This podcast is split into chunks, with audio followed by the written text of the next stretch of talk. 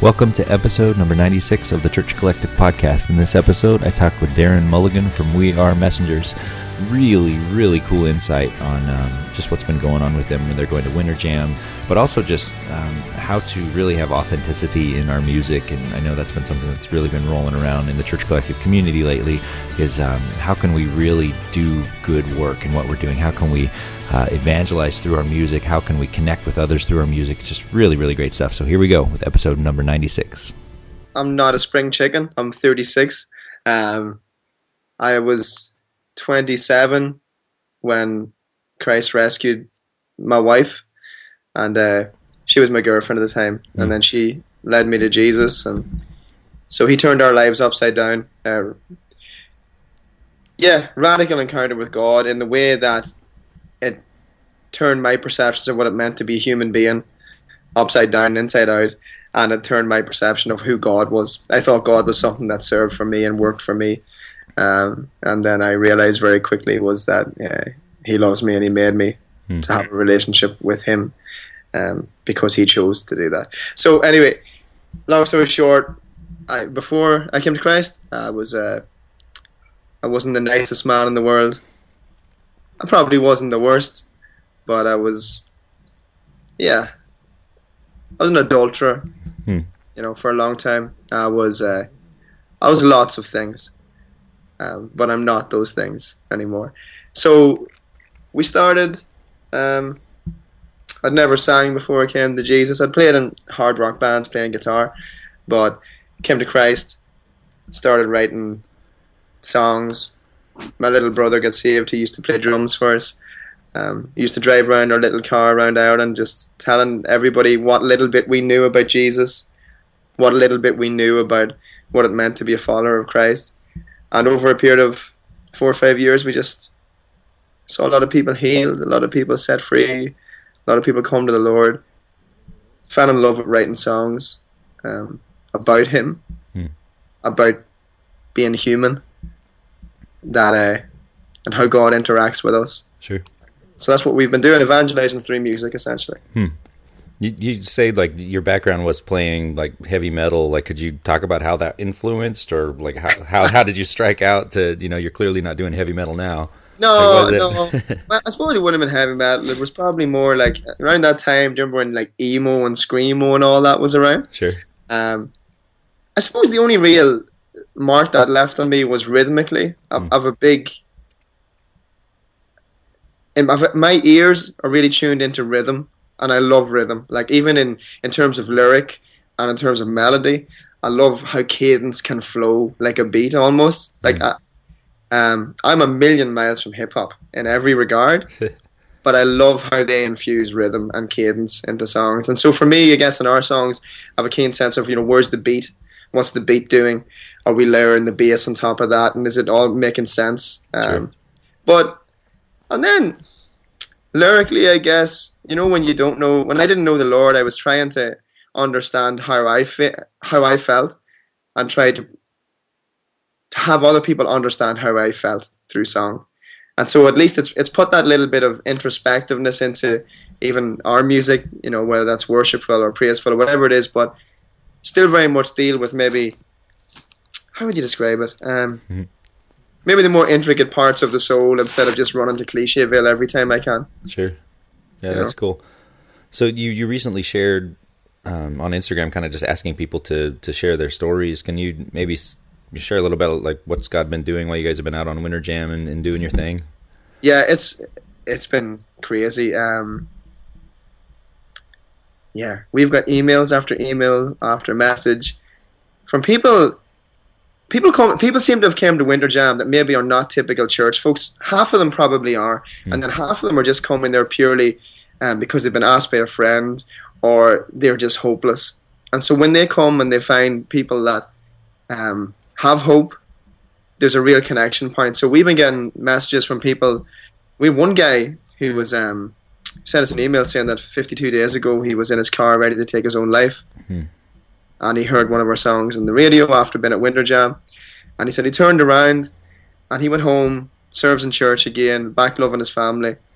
And it's not that everything's like a quick fix that or they heard a Christian song and everything's magic, But I guess what they get from the songs, there's some kind of hope. You know, I can't give them Jesus. I can give nobody Jesus. Only you know God Himself can do that through the Holy Spirit. Mm. But our songs can give hope, and even the melancholic ones, you know, they still they are still infused with hope. And I think that's what Winter Jam, what Christian music, what worship music, um, really has to offer is that it can show the world the hope that there is in God. Sure. Do you um in your sets like do, do you would you consider yourselves like leading worship or like doing doing like radio music? Can you maybe talk about the the balance between Yeah. those two and what you know what do you guys see? That's- That's such a tricky question, right? uh, my heart's for evangelism. That's what I'm I'm into. Hmm. But I'm never more at peace than when I'm worshiping God. Sure. Right? So we like to put things into categories. We like to put well, here's worship music, and here is radio music, and then here's NEEDTOBREATHE. Right. and I love all three of them. Sure. Um, I think, I think we are an evangelical band, Hmm. right? We're not writing straight up. Typically, we're not. Well, like sometimes we do. Like I, I wrote a song for Crowder with Crowder called "My Victory." So sometimes we do straight up worship songs that are very vertical, singing about who God is very clearly, um, about very obvious um, uh, biblical and theological positions, right? Mhm. Um, but my favorite kind of songwriting is the songs that talk about how God, in His goodness and beauty, reaches down into humanity and how He meets with us here, and how we wrestle with Him and He wrestles with us, and we get to learn more of who we are through song, and grapple with more of who He is through song as well. So I don't know if that necessarily fits into the worship category. Sure. I can tell you this: when we play, people come to Christ Hmm. and people fall in love with God more. Not because of me, because I'm still not a good man, because no one is good, not one but God, but because we approach the songs with an, uh, an attitude of worship and truthfulness and Sure. honesty. Could you maybe speak to say the young worship leader Yeah. um, that's just leading week in and week out? Like, you got any advice? How can they infuse like that evangelism? How can they have that heart for the lost people that are in their services every week? Like, Yeah. any advice for them? Well, firstly, I'd pray. I'd pray a lot. I'd pray before it gets to Sunday. I'd pray before you get on stage. And when you get on stage, I'd still be praying. When I'm singing, I'd still be praying and I'd still be seeking God. Um, secondly, if for people that are writing songs on Sunday for Sunday morning, right? Yeah. For those people, and this is only what I've learned over the years, write what's true to you. Hmm. Write what is real to you. Write what you have experienced and have knowledge of. Don't write songs that sound like somebody else because you think that's what people need to hear. Don't write lyrics that you think people want to hear or sound like Kari Jobe or Lauren Daigle or they already exist. They're already doing those things because God gave that to them. Hmm. Sing what God has given you, and you know what it will be? It will be enough. It will be sufficient. It will do the what God has put in your heart, young worship leader, is enough for you to go out and accomplish that which He sent you forth to do. That's a little bit of a twist in scripture, but it's true. Yeah. Like, I don't know why I do it sometimes, and I've done it. I've wrote a lot of songs where I write things from somebody else's perspective. I'm tired of doing that. Our young people, do you know why they listen to hip hop, uh, mainstream hip hop, and why they listen to mainstream rock records? Because they sound great, firstly, and I do too. A lot of the time, I listen to those records. Mhm. But secondly, a lot of the time they run to those things because those people that are singing those words and saying those things, that is their truth. Hmm. They're telling you their truth as they have seen it and know it. But in Christian circles, I have a tendency to say things I think I should. Mm-hmm. Just tell it like it is. If your heart's broken, say it. You know?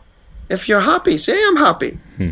Don't word it in some flowery, you know, down by the river of Zion thing. right. you know? Um, your words, your your individual words, worship leader, are beautiful. They're enough. That's good. That's really good. Um, what do you do?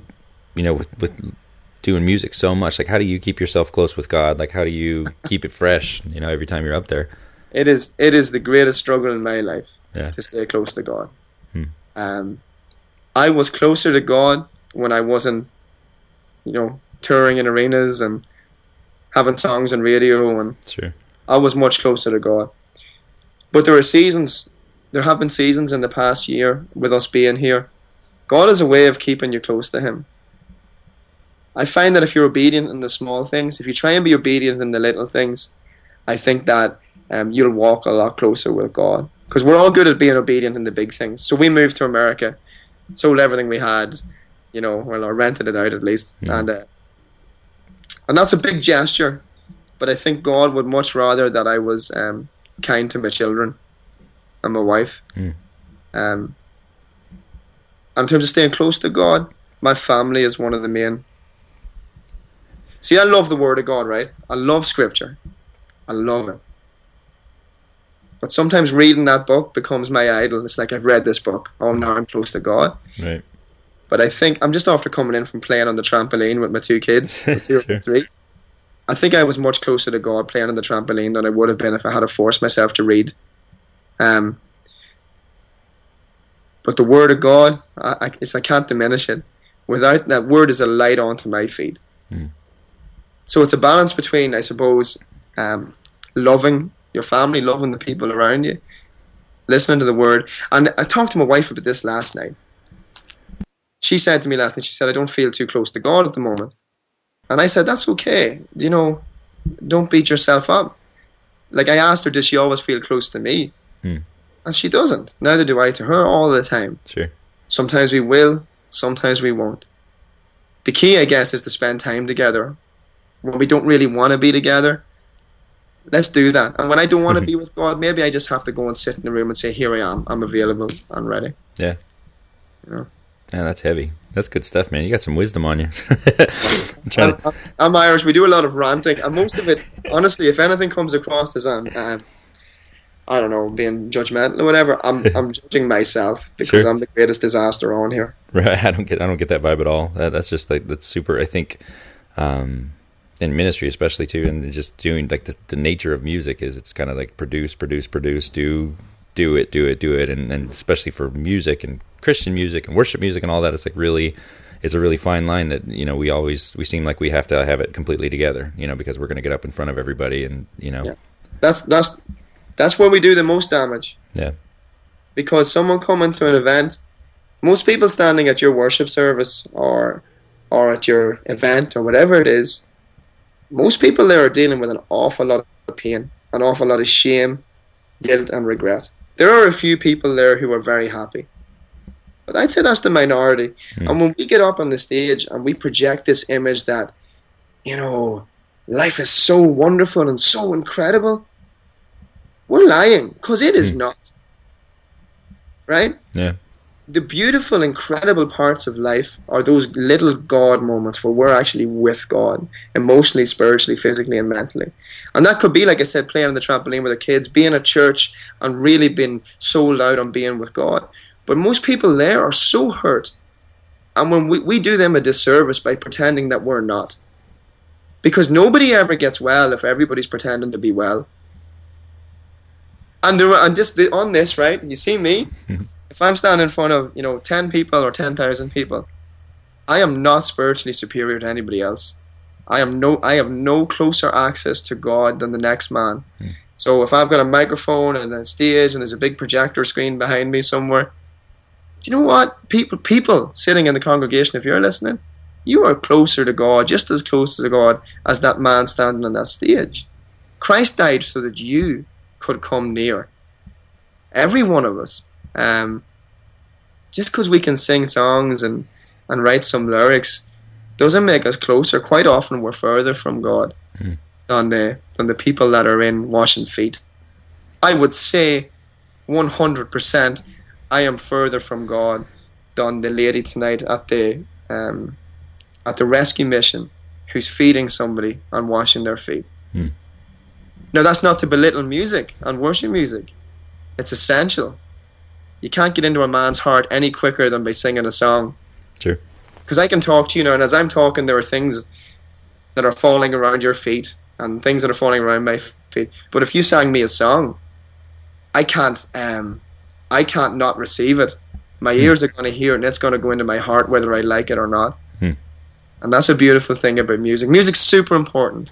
Yeah. Super important. But if we're not joining that with actual service and honesty and uh, humanity, I think we're just playing games.